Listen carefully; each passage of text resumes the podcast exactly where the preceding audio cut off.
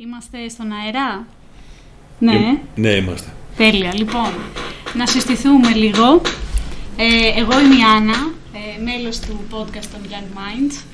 Ε, είμαι εδώ με τον κύριο Κοσμάτσα Μακίδη, ε, καθηγητής στο Φυσικό Αθήνας.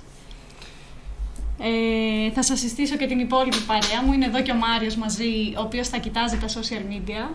Γεια σας παιδιά, κοιτάω τα social media εγώ. Ε, οπότε, ό,τι θέλετε κατά τη διάρκεια της συνέντευξης να μας στέλνετε ή προσωπικό μήνυμα ή κάτω από το post που κάναμε στο Φυσικό Αθήνας. Ε, είμαστε στο γνωστό άγνωστο μέρος στο, στο στούντιο του κύριου Αντώνια Τσάρου στο self-test ε, και εκπέμπουμε από εδώ ζωντανά να τον ευχαριστήσω και πάλι ε, για τη φιλοξενία. Ε, παρακαλώ, παρακαλώ.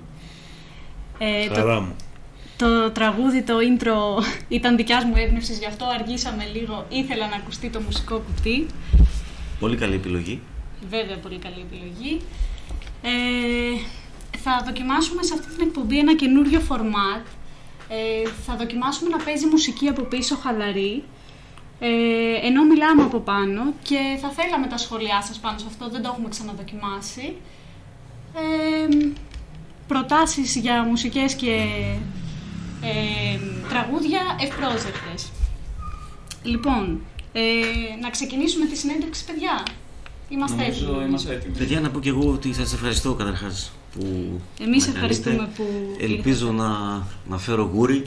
Συνήθως μου λένε ότι φέρνω γούρι, είμαι, είμαι γουρλής. Ε, πολύ καλή όλη η πρωτοβουλία και ας ελπίσουμε αυτή την, α, αυτή την πρωτοβουλία έτσι να την αγκαλιάσουν οι φοιτητές και οι φοιτήτρε όχι μόνο του, του φυσικού αλλά και γενικά του, του πανεπιστημίου αλλά και όσοι ενδεχομένως α, και ανά την Ελλάδα α, μπορεί να ενδιαφέρονται. Αυτό το Young Mind Section της European Physical Society. Θα τα πούμε τώρα φαντάζομαι.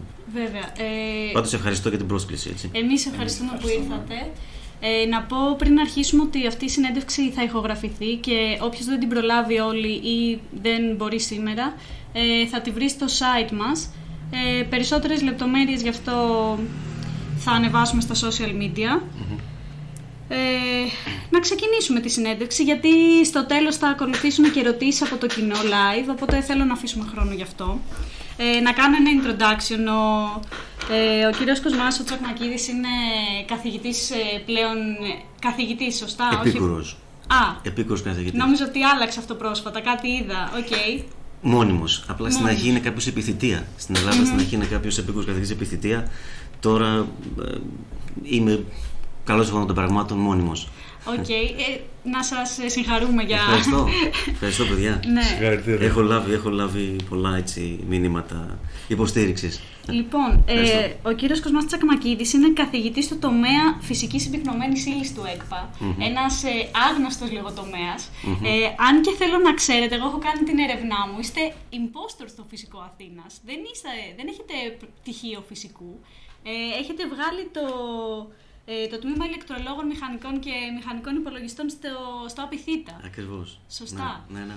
Ε, λοιπόν, θα πούμε περισσότερα γι' αυτό πιο μετά. Θέλω να ξεκινήσουμε τη συνέντευξη λίγο με την ομάδα μας, τη, το Young Minds, ε, ε, ως παράρτημα της European Physics Society.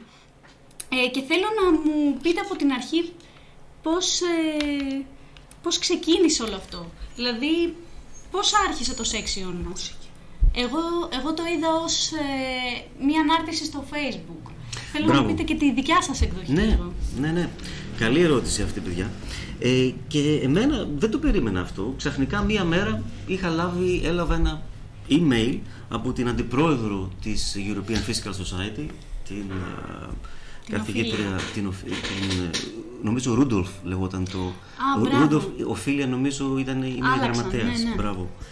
Και μου είπε ότι ε, είχε ψάξει α, σε διάφορες χώρες ε, να δει ποιες χώρες έχουν παράρτημα αυτό το Young Minds παράρτημα της Ευρωπαϊκής Ένωσης Φυσικών. Και είχε δει ότι την εξέπληξε αυτό. Στην Ελλάδα δεν υπήρχε κάποιο section. Σωστά. και επειδή και εκείνη γνωρίζει ότι είμαστε έτσι πολύ δυναμικά άτομα έτσι, α, με πρωτοβουλίες κτλ μου είπε άμα θα ενδιαφερόμουν. Δεν ξέρω, για να είμαι ειλικρινής, ακόμα δεν ξέρω πώς με βρήκε και γιατί επέλεξε εμένα, γιατί έστειλε email σε μένα. Και σε μένα αυτό είναι, είναι, είναι κάπως Ίσως άγνωστο. την καλέσουμε να μας πει καμιά μέρα στην εκπομπή. Θα πρέπει, ναι. Αγγλόφωνη Καλή. η συνέντευξη. Καλή ιδέα. Θα πρέπει να τη φωνάξουμε να μας πει. Σωστά. Να την πάρουμε συνέντευξη κι αυτή.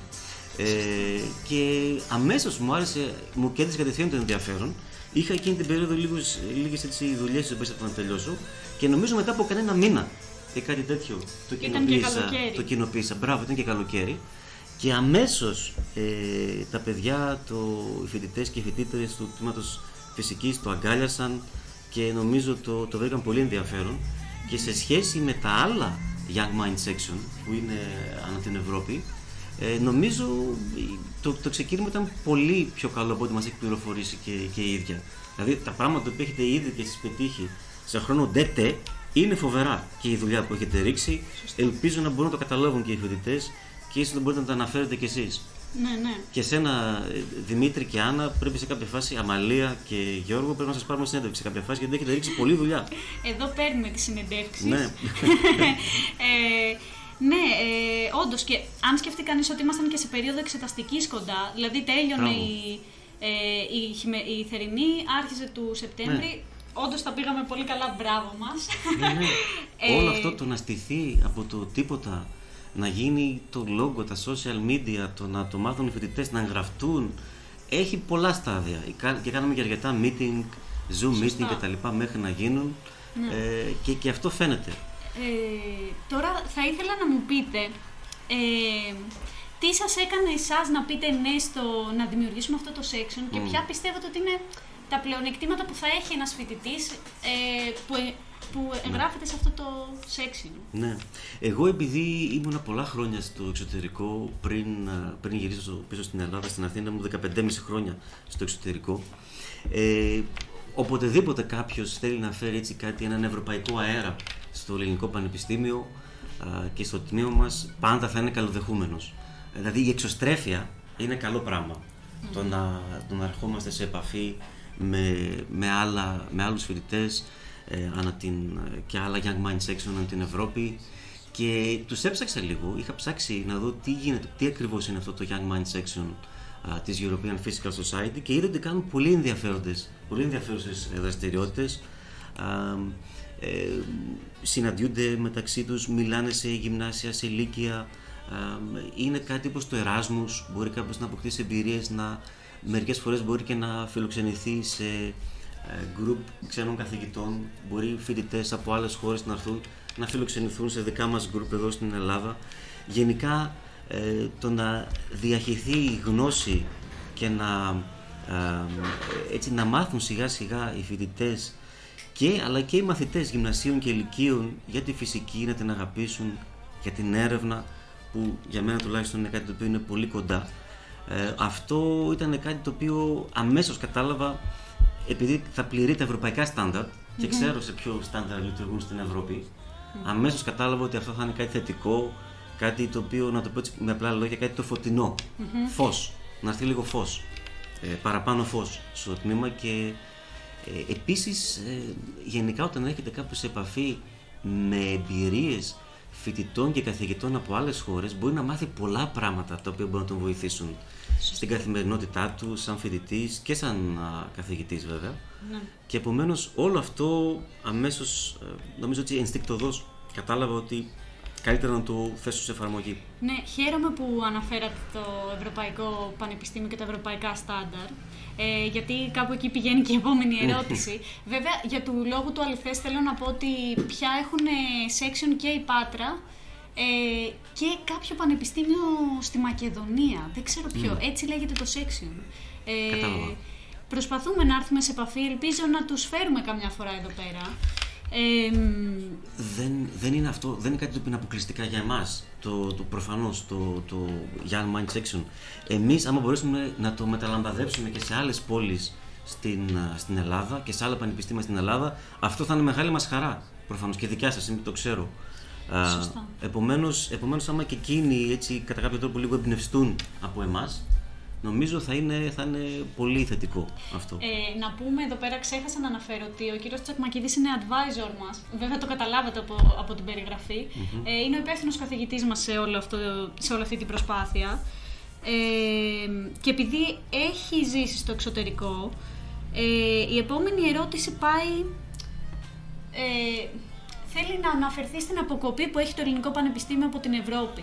Ε, φαίνεται να είναι όλοι συνδεδεμένοι, ας πούμε, να επικοινωνούν, ε, ε ενημερώνονται για τα τελευταία νέα των ερευνών του. τους. Ε, το Ελληνικό Πανεπιστήμιο είναι στο σκοτάδι αυτή τη στιγμή. Ναι. Ε, ποια πιστεύετε ότι είναι τα βασικά ε, ας πούμε, ευρωπαϊκά στάνταρ που θα έπρεπε να, να ξεκινήσει να πληρεί το ελληνικό πανεπιστήμιο; Πολλά πράγματα, πολλά πράγματα και κάποιος θα έλεγε από πού να ξεκινήσει και πού να τελειώσει.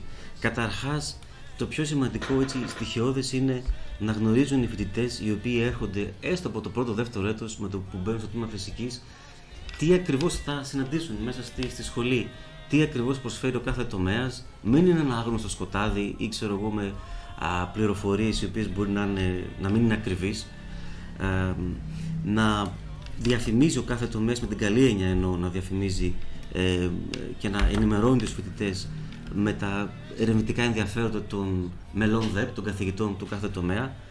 Ε, η υποστήριξη προς τους φοιτητές να είναι μια ευχάριστη εμπειρία ναι. καθ' όλη τη διάρκεια. Είναι, είναι τέσσερα ολόκληρα χρόνια από τη ζωή ενός φοιτητή.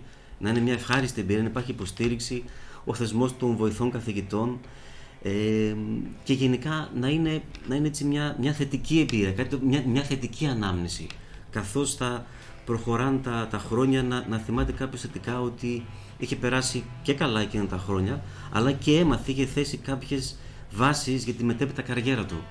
Φαντάσου, αυτό μετά είναι μια επιλογή ζωής την οποία κάνει κάποιος. Το ακολουθεί στη συνέχεια σε όλη την υπόλοιπη ζωή του. Επομένως, ε, αλίμονο αν αυτή δεν είναι καλά πληροφορημένη και απλά αφήνει κάποιος όπου τον πάει το ποτάμι.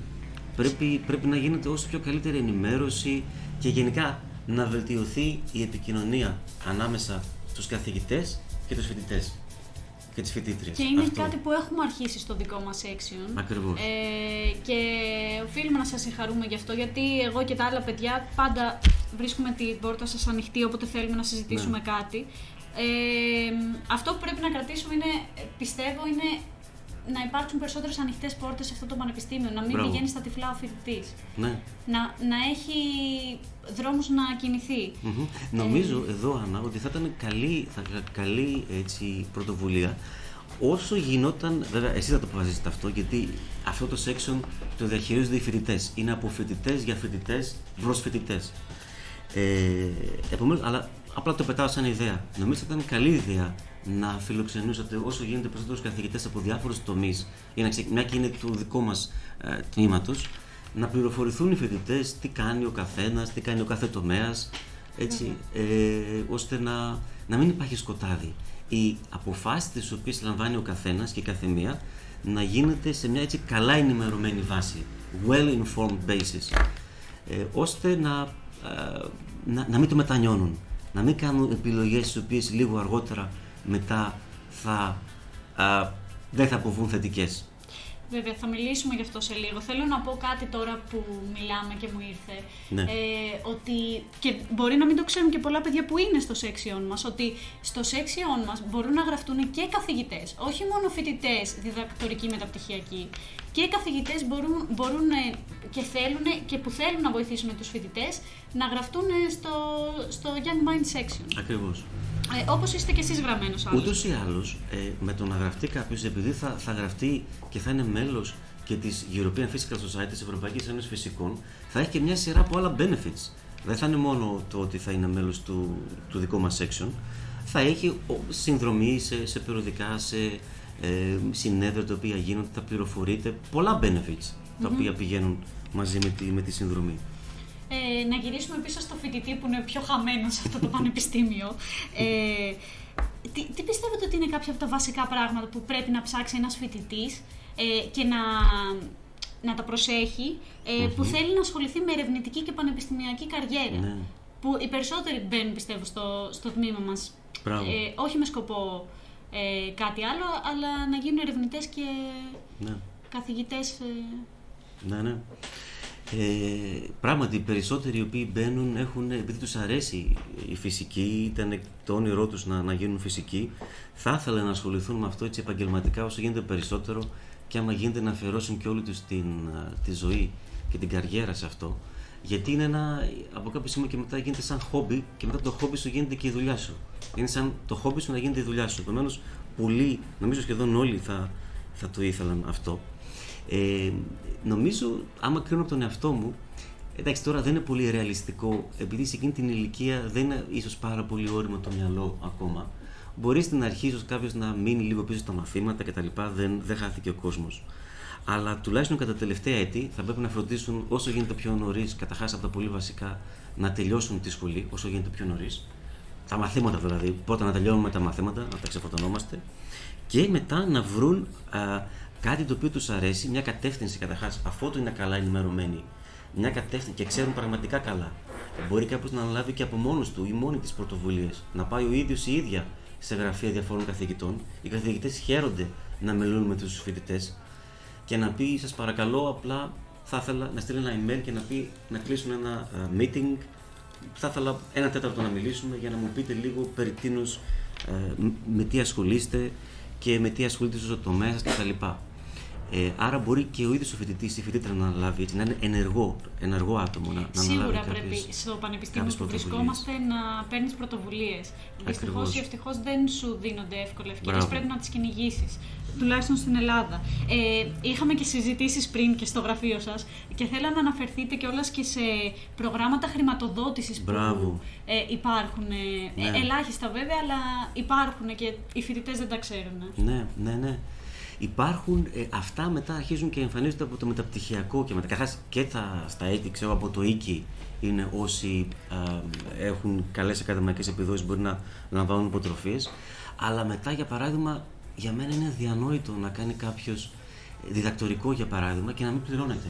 Για μένα, προσωπικά. Δεν έχω δώσει μέχρι στιγμής διδακτορικό σε κάποιον α, φοιτητή, ο οποίος, η φοιτήτρια, ο οποίος να είχε έρθει στο group μου, άμα δεν είχα χρηματοδότηση. Αυτό πρέπει να το ξέρουν οι φοιτητές, ότι είναι θεμε... γιατί και μιλάμε πολλές φορές για τα δικαιώματά μας. Να ένα δικαίωμα, το οποίο και εγώ σας λέω 100% ότι είναι αυτονόητο, θεμελιώδης δικαίωμα. Δεν είναι δυνατόν να κάνεις διδακτορικό και να μην πληρώνεσαι. Σωστά. Αυτό δεν συμβαίνει πουθενά. Να είμαστε, να είμαστε ξεκάθαροι σε αυτό. Άρα θα πρέπει και από το μεταπτυχιακό μερικές φορές υπάρχουν μερικές επιλογές. Είναι η Γενική Γραμματεία Έρευνας και Τεχνολογίας, η οποία βγάζει προγράμματα. Το ΕΛΙΔΕΚ, το Ελληνικό Ίδρυμα Έρευνας και Καινοτομίας. Και αργότερα, άμα κάποιος θέλει να συνεχίσει και για, α, μετά το διδακτορικό για ε, μεταδιδακτορικές σπουδές, μπορεί να ακολουθήσει, ε, α- να κάνει αιτήσεις ακόμα και σε ευρωπαϊκά α, project, α, σε ευρω... όπου να λαμβάνει ο ίδιος ή η ίδια χρηματοδότηση. Υπάρχουν προγράμματα Marie Curie, για παράδειγμα της Ευρωπαϊκής Ένωσης, και ε, νομίζω θα ήταν καλή ιδέα να γίνουν και σεμινάρια τα οποία να διαφωτίσουν λίγο τους φοιτητές προς αυτό το πολύ σημαντικό σκέλος της χρηματοδότησης γιατί κακά τα ψέματα από κάποιο σημείο, μέχρι τέσσερα χρόνια κάποιος μπορεί να ζει, να διαβεί με τα λεφτά των, των γονέων. Αλλά μετά αρχίζει σιγά σιγά να μπαίνει στη ζωή και θέλει να έχει μια χρηματοδότηση. Θέλει να μπορεί να ζει. Από... Σωστά. Ίσως μετά από έξι χρόνια, δεν έχει σημασία. Όσο, όποτε τελειώσει τη σχολή. Ε, επομένως, ε, αυτά είναι οι, οι γενικές κατευθύνσεις. Είναι η Γενική Γραμματεία Έρευνας και Τεχνολογίας, το Ίδρυμα Μποδοσάκη δίνει υποτροφίες, το ΕΛΙΔΕΚ, να το ξέρουν αυτό οι φοιτητές. Είναι ένα καινούργιο σχήμα το οποίο δεν ίσως είναι πολύ γνωστό, το Ελληνικό Ίδρυμα Έρευνας και Τεχνολογίας, ε, ε, το ΙΚΙ ε, και ε, Μα- Marie Curie υποτροφίες από την Ευρωπαϊκή Ένωση. Όλα αυτά ε, όλα αυτά πρέπει να τα, να τα γνωρίζουν οι φοιτητές. Πίστε- Αλλά είναι δικαίωμά τους Σωστά. να, να πληρώνονται. Σωστά. Είναι αναφέροντο δικαίωμα αυτό. Και πιστεύω μεγάλο πρόβλημα δεν είναι μόνο ότι δεν γνωρίζουν από πού να πάρουν χρηματοδότηση, είναι ότι μπαίνουν με τη λογική ότι η επιστήμη δεν έχει λεφτά. Μπράβο. Ε, και έτσι δεν αναπτύσσουν μια ανταγωνιστικότητα για να μπορέσουν να τα διεκδικήσουν αυτά τα, Ακριβώς. ε, τις χρηματοδοτήσεις. Εγώ νομίζω για να σε συμπληρώσω σε αυτό ότι αυτό το οποίο λέγαμε προηγουμένως, αν κάποιος βρει κάτι το οποίο του αρέσει, δηλαδή πάει συνειδητοποιημένα σε ένα τομέα και λέει: Εγώ θέλω να πάω στην Άννα να κάνω μαζί μου α, πες, με την καθηγήτρια την κυρία Άννα να κάνω αυτό, η οποία κάνει, η οποία ασχολείται με εκείνο το αντικείμενο. Ε, επειδή θα το αγαπάει αυτό, οτιδήποτε το αγαπάς, αρχίζεις και το αναπτύσσεις, γίνεται σιγά σιγά ένα, με την καλή έννοια ένα καλό πάθος. Σου αρέσει αυτό και επομένως ε, είναι πολύ πιθανό μετά να γίνει και με την καλή έννοια έτσι, ανταγωνιστικός. Χωρίς να χάνει την ανθρωπιά, αλλά να, να γίνει ανταγωνιστικός και έτσι να μπορεί να προσελκύσει ε, χρηματοδοτήσεις. Αυτό είναι σημαντικό. Ειδικά άμα θέλει μετά για το διδακτορικό, για μεταδιδακτορικές σπουδές, ε, να μπορεί να, να προσελκύσει χρηματοδότηση. Ή φυσικά ένας άλλος τρόπος είναι να έχει ο καθηγητής. Το ίδιο συμβαίνει και τον καθηγητή. Να έχει ο καθηγητής ως κάποια project, να είχε κάνει αιτήσεις ε, σε διάφορα ιδρύματα και να διαθέτει ο ίδιος χρήματα για μεταπτυχιακούς. Αυτό είναι πολύ σωστό, ναι. Και πρέπει να το ψάχνει ο φοιτητής. Σε ποιο καθηγητή θα κάνει την πτυχιακή του, το διδακτορικό του, το μεταπτυχιακό του. Ε, γιατί μπορεί να είναι πολύ καλός στο αντικείμενό του, αλλά να μην είναι ανταγωνιστικός στην έρευνα. Να, να έχει καιρό ε, να, ε, από, από ό,τι μου έχετε πει, νομίζω μια τέτοια περίπτωση ήταν και εσείς με το καθηγητή σας στο Πολυτεχνείο στο Μπράβο, μπράβο. Εγώ, ε, ο λόγος για τον οποίο για παράδειγμα είχα φύγει στο εξωτερικό ήταν αυτός. Ε, ήμουν πολύ ικανοποιημένος από αυτά τα οποία είχα μάθει, ειδικά στο τελευταίο έτος των σπουδών μου στην, στη διπλωματική. Και για να είμαι ειλικρινής, άμα δεν είχα κάνει τη διπλωματική μου, που μέχρι και σήμερα την ακολουθώ, είχα μάθει μερικές τεχνικές εκεί για τις εξώσεις του Μάξολ που διδάσκουμε, τα, τα μαθαίνουμε και στο, στη φύ 3, στη φυσική 3. Ε, άμα δεν είχα μάθει εκείνο, για να είμαι ειλικρινής, να θεωρούσα ότι και τα πέντε χρόνια που ήμουν πρωτοσιακό φοιτητή μπορεί να ήταν και χαμένα, για να είμαι απολύτως ειλικρινής. Άμα δεν είχα μάθει ε, εκείνη την τεχνική, το τελευταίο της διπλωματική μου δηλαδή. Αλλά ε, επειδή δεν μπορούσα να εξασφαλίσω κάποια χρηματοδότηση, είδα ότι δεν, δεν υπάρχει κάποιο τέτοιο περιθώριο, έφυγε κατευθείαν στο εξωτερικό έκανα αιτήσεις για πανεπιστήμια στο εξωτερικό. Ε, είναι πολύ καλύτερα άμα κάποιος μπορεί να δει μια χρηματοδότηση και να μείνει στη χώρα του. Βλέπετε και εγώ τώρα τελικά μετά από 15,5 χρόνια πίσω στην Ελλάδα επέστρεψα. Ναι. Και πιστέψτε με, ε, τουλάχιστον άμα κρίνω τον εαυτό μου, ε, άμα είσαι Έλληνας ή Ελληνίδα, τον αγαπάς αυτόν τον τόπο. Είναι, όσο να είναι. Παίζει ρόλο και η ποιότητα ζωής μετά, είναι ε, μεγάλη συζήτηση. Πολλά, αυτή. πολλά πράγματα. Αν και στο εξωτερικό υπάρχουν πολύ όμορφες εμπειρίες, τις οποίες μπορεί να, να ζήσει κάποιος και κάποια. Ε, Επομένως, ε, ναι, ε, αυτό θα είναι κάτι το οποίο θα πρέπει να το έχει κάποιος κατά νου. Δηλαδή, ε, το τερπνό μετά του ωφελή μου. Mm-hmm. Ναι, προφανώς το πάθος μου, ακολουθώ το πάθος μου, την έρευνά μου, αυτό το οποίο μου αρέσει, αλλά ξέρεις, να μπορώ και να διαβιώ με αυτό από κάποιο σημείο και ε, μετά. Ναι, είναι απαραίτητο. Ε, κάτι άλλο τελευταίο που θα ήθελα έτσι, να πιάσουμε πάνω σε αυτό το θέμα είναι ότι ε, δεν ξέρω τι γίνεται με πανεπιστήμια του εξωτερικού, αλλά ε, στην Ελλάδα, ας πούμε, όπως είπατε και εσείς, πήρατε την απόφαση να βγείτε έξω και ψάξατε μόνος σας, κάνατε αιτήσεις. Δεν ξέρω αν υπάρχει κάποια βοήθεια στο φοιτητή ε, να βρει πανεπιστήμια να κάνει, και, να τον βοηθήσουν να κάνει αιτήσεις. Δεν ξέρω ναι. αν υπάρχει κάτι τέτοιο στο ελληνικό ναι. πανεπιστήμιο ναι, ναι. ή στο εξωτερικό. Θα σας πω. Ε, εμένα, για παράδειγμα, με είχαν βοηθήσει στο group του καθηγητή που ήμουνα τότε, μου είχαν πει μερικές προτάσεις. Να γιατί θα πρέπει η επικοινωνία ανάμεσα στους καθηγητές, τις καθηγήτριες και τους φοιτητές και τις φοιτήτριες να είναι, να είναι καλή, να είναι ανοιχτή, να υπάρχει έτσι ένα παράθυρο επικοινωνίας, ώστε να αισθάνονται οι φοιτητές ελεύθεροι όποτε, οτιδήποτε πρόβλημα έχουν. Δεν χρειάζεται να είναι μόνο οτιδήποτε πρόβλημα έχουν. Είναι όσο να είναι πιο μεγάλοι, πιο μεγάλοι άνθρωποι, θα έχουν κάποιες εμπειρίες, μπορεί να τους συμβουλέψουν. Έτσι. Mm-hmm. Ε, Επομένως, από εκεί που θα αντλήσουν πληροφορίες είναι από καθηγητές και καθηγήτριες που θα ξέρουν όσο να είναι κάτι παραπάνω του τομέα εκείνου, τον οποίο θα θέλουν να ακολουθήσουν. Βέβαια. Και να πούμε ότι υπάρχουν και φοιτητές τώρα επιπτυχίο, ε, οι οποίοι έχουν φάει αυτή την ταλαιπωρία, μόνοι τους έχουν ψάξει ε, και μέσα στο σεξιόν μας. Α πούμε και ο Δημήτρης, ο πρόεδρος, έχει ψάξει πολύ πανεπιστήμια στο εξωτερικό. Ε, και το οποίο είναι ένα benefit όταν μπαίνει σε μια τέτοια ομάδα, ε, να μιλάς με άλλους συμφοιτητές σου που έχουν φάει την ταλαιπωρία και θέλουν να σε βοηθήσουν να μην ταλαιπωρηθείς εσύ ε, να ψάξει πανεπιστήμια στο εξωτερικό. Εμείς το κάνουμε αυτό μέσα στην ομάδα. Μας αρέσει, θα μας άρεσε πούμε, να μιλάμε και το, και το είπαμε και στους πρωτοετής όταν είχαν έρθει την πρώτη μέρα που τους μιλάγαμε. Ε, ότι είμαστε εδώ να σας μιλήσουμε. Ε, και όχι μόνο για πρωτοετής, όλοι ψαχνόμαστε και βοηθάμε ένας τον άλλον. Ακριβώς, ακριβώς.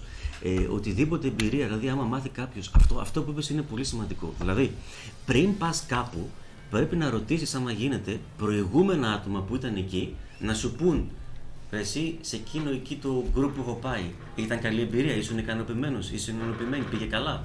Άμα μάθεις ότι ποτέ κανένας δεν είχε πάει εκεί ή ότι ε, πήγαν και είχαν δημιουργηθεί προβλήματα, οπουδήποτε και να είναι, είτε Ελλάδα είτε εξωτερικό, ε, θέλει κοινή λογική ότι μετά καλό είναι κάποιος να, να προσέχει. Επομένως, το να ρωτάς άτομα ε, για να σε γλιτώσουν από ενδεχόμενες παγίδες, μην πας τυφλά, μην νομίζεις ότι είναι παιχνίδι και ότι ε, θα έρθεις σαν αυτόματος πιλότος. Θέλει λίγο πρωτοβουλία, θέλει λίγο ψάξιμο. Ρώτα, μάθει. Είναι αυτό που λέμε. Δεν ήξερες, δεν ρώταγες. Ρώτα. Ρώτα. Δεν ήξερες, δεν ρώταγες. Ναι. Μάλιστα. Ναι. Ε, θέλω να κλείσουμε αυτό το μέρος της συνέντευξης για να πάμε σε, στο επόμενο μέρος ε, με μία ερώτηση παγίδα. Ε, κατά κάποια έννοια. Αυτή η Ε, ερώτηση, έχω τα σκονάκια μου εδώ. Ε, Επομένως. ε, είναι αυτή η ερώτηση που συζητάω και με τον Δημήτρη καμιά φορά. Σε ένα χρόνο από τώρα, πού θέλουμε να έχουμε φτάσει, Ποια είναι η φιλοδοξία σας για αυτή την ομάδα, Κάποιος στόχος, ας πούμε. Θα σας πω, εγώ θα ήθελα να, ε, σαν, ε, βασικά, ο λόγος για τον οποίο εγώ ήθελα να, να κάνω αυτό είναι, εννοείται να το αγκαλιάσουν όσο γίνεται περισσότεροι φοιτητές, μετά να α, μπορούν να το πάρουν από το χέρι και άλλοι καθηγητές, καθηγήτρες να το, α, να το συνεχίσουν, αλλά ο δικός μου, αν θέλεις, αυτό το οποίο, να το πω έτσι, με καίει, είναι θέλω να γνωρίσουν οι φοιτητές και να αγαπήσουν σιγά σιγά την έρευνα. Πόσο να δουν την ομορφιά η οποία υπάρχει στην έρευνα, να τη γνωρίσουν, να οικειοποιηθούν, να μην τη φοβούνται, να φύγει ο φόβος ε, και γενικά και από τα μαθήματα της, της σχολής, ώστε να γίνει μια καλή εμπειρία γιατί ξέρω ότι, ε, το ξέρω από όλους τους καθηγητές οι οποίοι στη συνέχεια αφιερώνουν όλη τους την καριέρα πάνω σε αυτό, ξέρω ότι μετά δεν θα ξεκολλάς. Άμα δεις την ομορφιά, παθαίνεις κόλλημα, όπως και εγώ. Έχω φάει κόλλημα εδώ και, τα τελευταία, εδώ και 20 χρόνια, από τότε που είχα κάνει τη διπλωματική μου ακόμα. Ε, άμα δεις την, ε, την ομορφιά την οποία έχει αυτό, ε, θα θέλεις να το συνεχίσεις μέχρι το τέλος της ζωής σου. Και πράγματι, πολλοί καθηγητές οι οποίοι είναι καλοί στην έρευνα και με, δεν θέλουν να βγουν στη σύνταξη. Δεν θέλουν ποτέ να βγουν στη σύνταξη. Συνε- Θέλουν να συνεχίσουν και μέχρι το τέλος της ζωής τους. Μέχρι τα 95, ο άλλος, θυμάμαι ένας νομπελίστας πριν από δύο χρόνια, ε, είχε πάρει το βραβείο Νόμπελ στη χημεία 95 ετών. Μ- Νομίζω λεγόταν Good Enough. Ήταν ένας παππούς. ε, good enough. Ε, ήταν αυτός ο οποίος είχε ανακαλύψει τις μπαταρίες λιθίου. Με λίγα λόγια, τις μπαταρίες που έχουμε όλοι στα κινητά μας, τηλέφωνα και στο λάπτοπ. Πριν από 50 χρόνια το είχε ανακαλύψει και ε, ξέρεις, έπρεπε να περάσουν 50 χρόνια. Αλλά άμα τον έβλεπε κάποιος όταν γελούσε, ε, καταρχάς έλεγε ότι συνέχεια πήγαινε στο, ακόμα και σε εκείνη την προχωρημένη ηλικία, πήγαινε στο γραφείο του επειδή του άρεσε αυτό το οποίο έκανε η έρευνα. Ναι, βέβαια. Και άμα τον άκουγε κάποιος, το θυμάμαι, να γελάει, άμα τον άκουγες να γελάει εκείνον τον άνθρωπο, το θυμάμαι γιατί το έλεγε ο σχολιαστής στο Nature News. Έλεγε ότι γελάει σαν παιδί. Άκουγες ένα μωρό να γελάει. Και είχε ένα πολύ μεταδοτικό γέλιο όταν γελούσε. Ε, ή- φαντάσου τώρα, ένας παππούς ηλικιωμένος 95 ετών. Ε, αυτό σου δίνει μετά ζωή, αυτό γίνεται ένα ωραίο χόμπι το οποίο δεν είναι όπως άλλα χόμπι, ξέρω μπορεί να είναι το ποδόσφαιρο, ακόμα και η γυμναστική, οτιδήποτε σε αφήνουν από κάποια ηλικία και μετά. Αυτό μπορεί να το συνεχίσεις μέχρι τέλος. Φυσικά. Είναι ανθρώπινη Και επομένως ανάγκη. αυτό θέλω να το γνωρίσουν οι φοιτητές. Την ομορφιά η οποία υπάρχει εκεί μέσα. Να τη δουν αυτό και όσοι μετά και όσες θέλουν να συνεχίσουν και να ίσως να το ακολουθήσουν σε όλη τους, σε όλη τους ενδεχομένως τη ζωή μέχρι τέλος. Είναι, Αυτό, είναι- εγώ αυτό θα ήθελα. Ο καθένας βέβαια έχει να προσφέρει κάτι διαφορετικό. Και εσείς κάτι διαφορετικό, ξέρω, να χαλαρώνετε λίγο τους φοιτητές, να α, δίνετε πληροφορίες, να διοργανώνετε διάφορα events και ούτω καθεξής. Ναι, είναι Έτσι. νομίζω, το είπατε τέλεια, είναι η ομορφιά του, του να νιώθεις ότι παράγεις έργο που σε, σε Της κρατάει. δημιουργίας. Της Είναι, δημιουργίας, είναι η βέβαια. αίσθηση της δημιουργίας. Ακριβώς. Θα, θα το πω, νιώθεις σαν μικρός θεός που δημιουργείς κάτι. Ακριβώς. Ακριβώς. Ε, είναι θυστικό, ναι. Ε, μ, δεν θέλω να το σχολιάσω περαιτέρω και να το χαλάσω. Να μπει ένα τραγουδάκι και να πάμε μετά στο δεύτερο μέρος της συνέντευξης.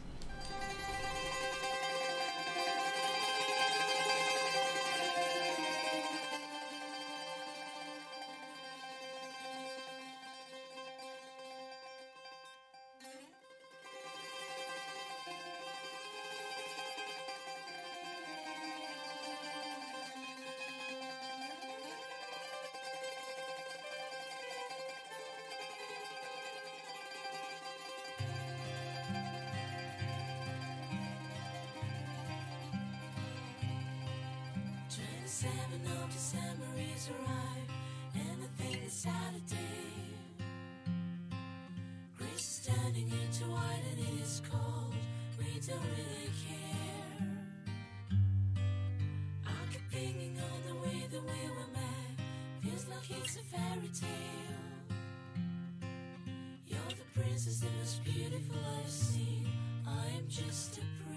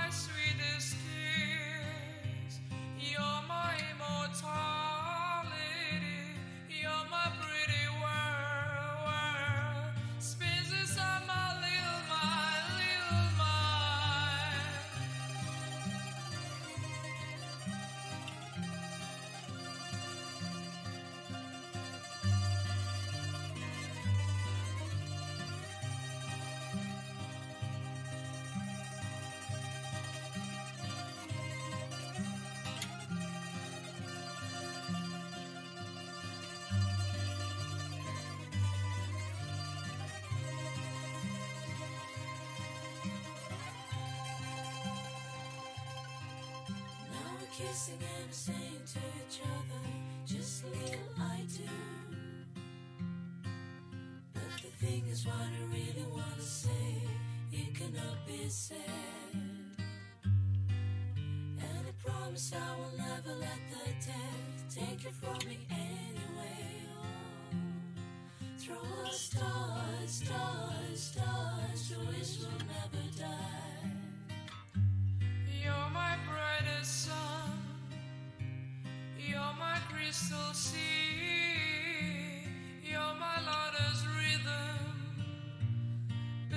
sun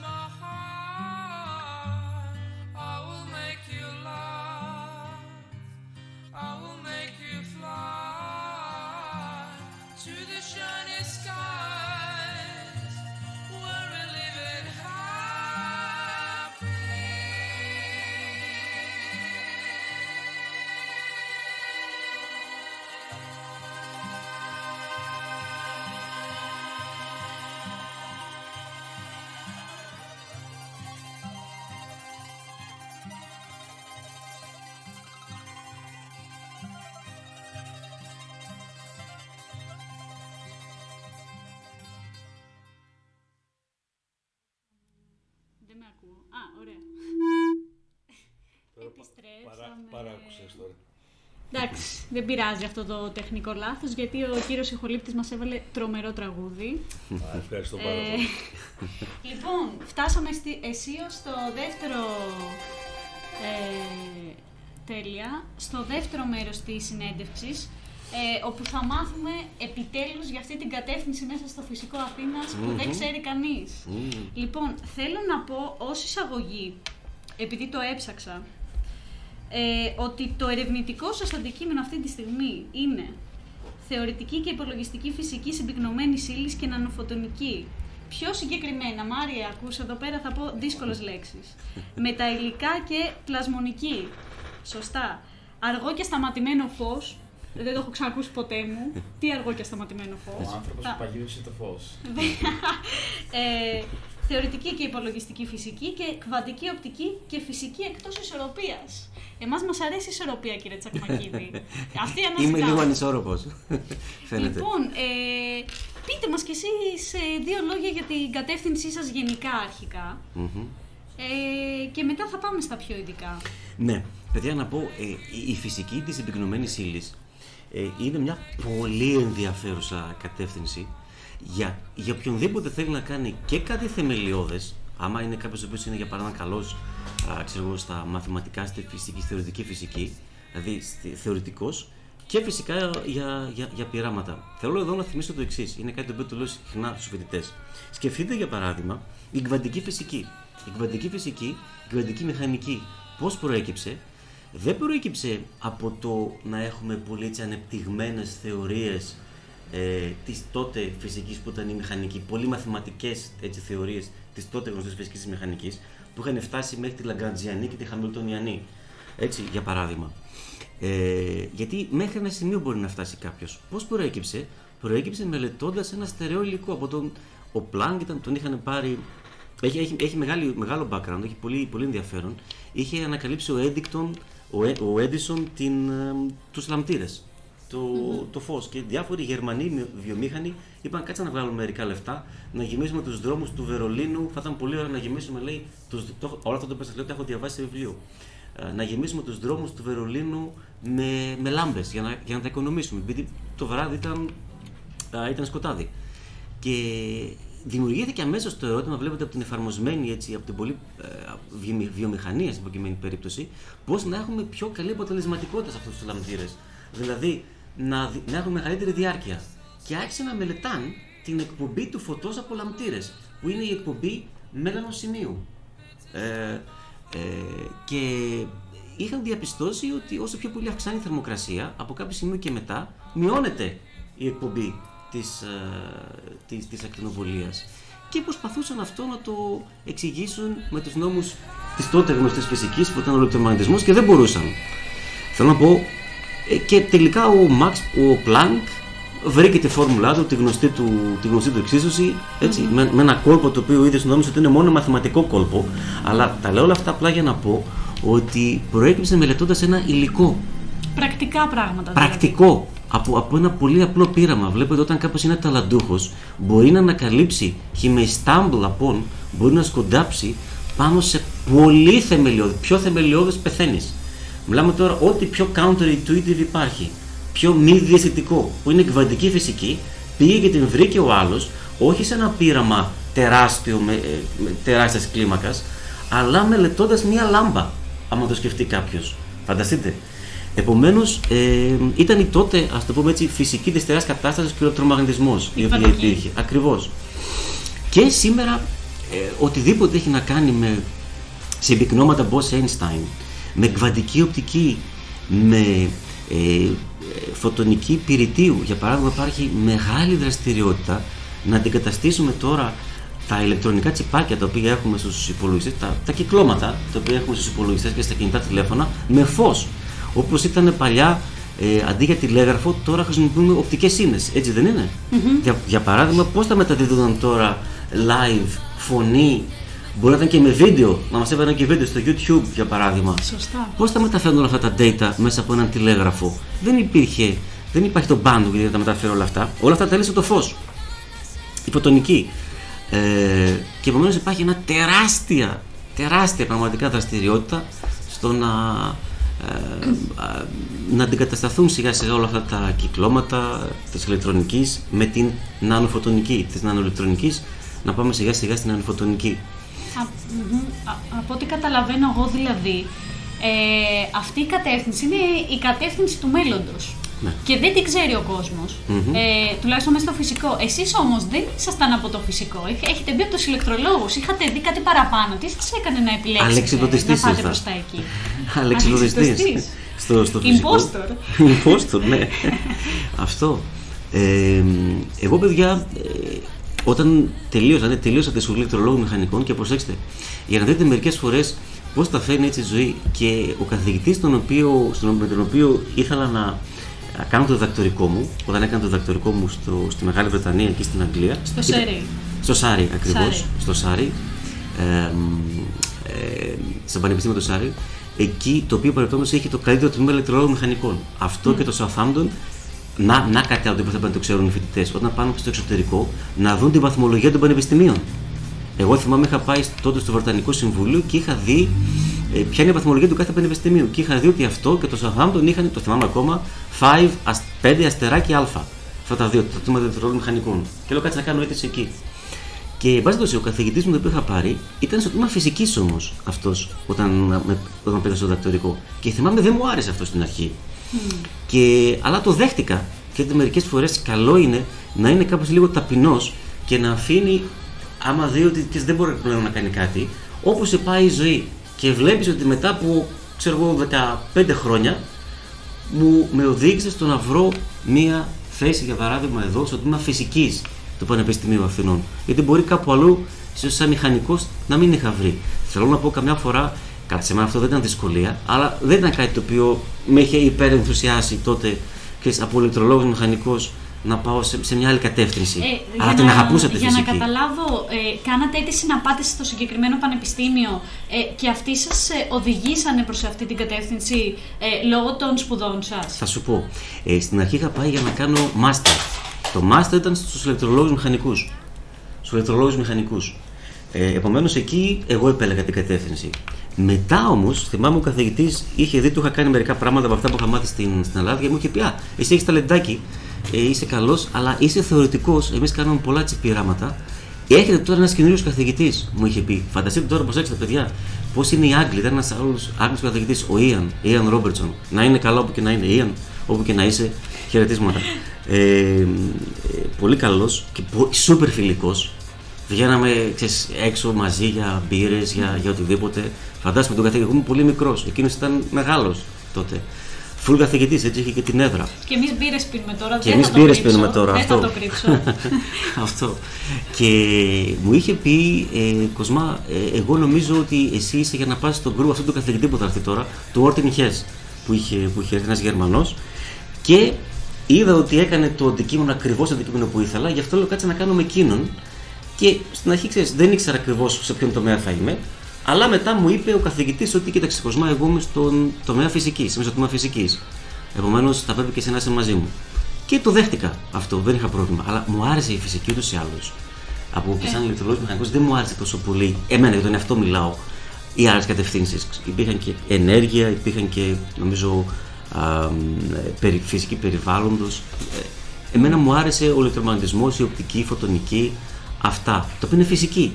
Τα οποία τότε όμως ήταν σε πολύ πρώιμο στάδιο Ναι. σε σχέση με το... Ε, δηλαδή αυτοί οι τομείς εξελίσσονται εκθετικά αυτή τη στιγμή. Μπράβο, μπράβο. Γίνεται, έχ- έχ- έχουν μια εκθετική έτσι, άνοδο ε, και τότε υπήρχαν, τότε υπήρχαν περισσότερο οι οπτικές ίνες. Μη γραμμική οπτική, οπτικές ίνες και τέτοια, τέτοια πράγματα και φυσικά τα ραντάρ, ε, η τεχνολογία των ραντάρ η οποία είχε αναπτυχθεί στο δεύτερο παγκόσμιο πόλεμο, όλα αυτά. Ε, αλλά ε, αυτά, αυτή η κατεύθυνση που στη συνέχεια μου άρεσε πολύ τα μεταηλικά και αυτά. Δεν τα είχα καν ακούσει όταν είχα ξεκινήσει το διδακτορικό μου. Αυτό το λέω σαν μια, ίσως, μια άλλη μικρή συμβουλή, σαν ένα μικρό tip. Δεν χρειάζεται πάντα να τα περιμένουμε όλα από τον καθηγητή. Γιατί η καθηγητή μπορεί, μερικές φορές μπορεί και οι ίδιοι να ανακαλύψουμε μερικά πράγματα. Και ε, μπαίνοντας στο group εκείνου του καθηγητή, έγινα φυσικός, να το πω έτσι απλά. Έτσι. Και τελικά, ε, τελικά έφτασα εδώ. Έκανα αίτηση εδώ, σαν... έκανα τα χαρτιά μου εδώ όταν, όταν είχε δημιουργηθεί μια θέση και ε, ήταν πολύ αξιοκρατικά η αξιολόγηση. Είναι σημαντικό να το πούμε Ναι, ναι, αυτό. ναι, ναι ευτυχώς. Ναι, ναι. Και έχω να το λέω αυτό. Ήταν ε, πολύ αξιοκρατική. Δεν- Γιατί δεν ήξερα κανέναν εδώ. Κανέναν καθηγητή, καμία καθηγήτρια, δεν ήξερα κανέναν. Και, και τελικά επε, επελέγην και, και ήρθα εδώ και θα έλεγα ε, έτσι ευγνωμονώ την τύχη μου γι' αυτό. Γιατί βλέπω, είχα τη δυνατότητα να διαπιστώσω τι ταλέντο έτσι κρύβεται εδώ στους φοιτητές, στις φοιτήτριες και πολλά πράγματα τα οποία δεν είχα γνώση ότι υπάρχουν, για να είμαι ειλικρινής. Με λίγα λόγια λίγο το υποτιμούσα, κακώς. Αλλά διαπίστωσα ότι εδώ υπάρχει πολύ ταλέντο, κρυμμένο, κρυμμένο ταλέντο. Το οποίο αυτό θέλω σιγά σιγά λίγο ξέρεις, σαν, σαν μια καρφίτσα να το τσιμπήσει κάποιος, να σκάσει και να βγει προς τα έξω.